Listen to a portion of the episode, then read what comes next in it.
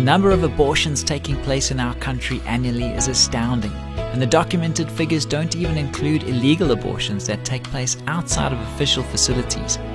There are very few cases where a mother has to choose her own health over the life of her baby. But this is the topic we'll discuss next on Family Matters.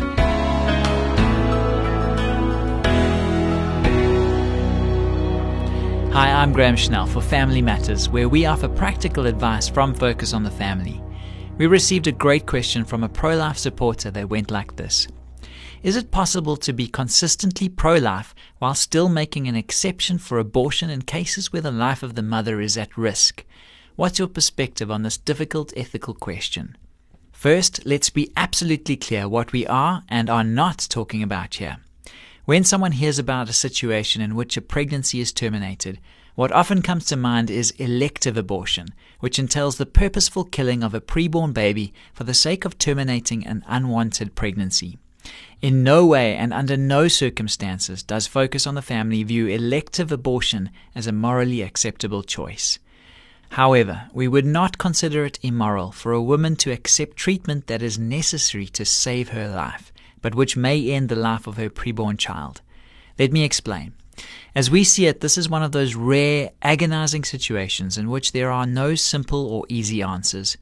What should a pregnant woman do if her physician advises her that carrying her baby to term will place her own life at serious risk, as in the case in many instances of ectopic pregnancy? Our initial reaction would be to tell this mom to seek a second opinion about her condition from a different doctor, preferably one with the strong pro life convictions. If the diagnosis remains unchanged, then we'd have to concede, though sadly and reluctantly, that this may be a case in which it would be morally acceptable for the mother to opt for treatment that may end the life of her preborn child. Why do we say this? because we recognize that what this dilemma really involves is a conscious choice between two equally precious lives. If the baby lives, the mother dies, and vice versa. In some situations, such as a tubal ectopic pregnancy, both will die if the pregnancy progresses and no one intervenes. Is it our place to say that this woman, or a woman who may be someone else's mother, wife, or daughter, must die in this situation? What kind of secondary factors and circumstances should guide us in making this terrible choice? Obviously, there is no easy solution. Either option carries painful and regrettable outcomes for everyone concerned. We would add a crucial distinction here between therapeutic treatment and abortion. While a preborn baby may not survive treatment for an ectopic pregnancy, the intent and goal is to save the mom's life, not to end the life of the child. Such therapeutic action is never done simply to take the preborn child's life. The same cannot be said for an elective abortion. Indeed, the often used term therapeutic abortion is a misnomer, since ending the life of a child is not a therapeutic act and is never, in itself, necessary and sufficient to save the mother's life. Please don't misunderstand. We're aware that there are many people who feel strongly that no procedure should ever be undertaken that might end the life of a preborn child, regardless of the circumstances. We also agree 100% with those who contend that the humanness of the child is not dependent upon the health or welfare of the mother.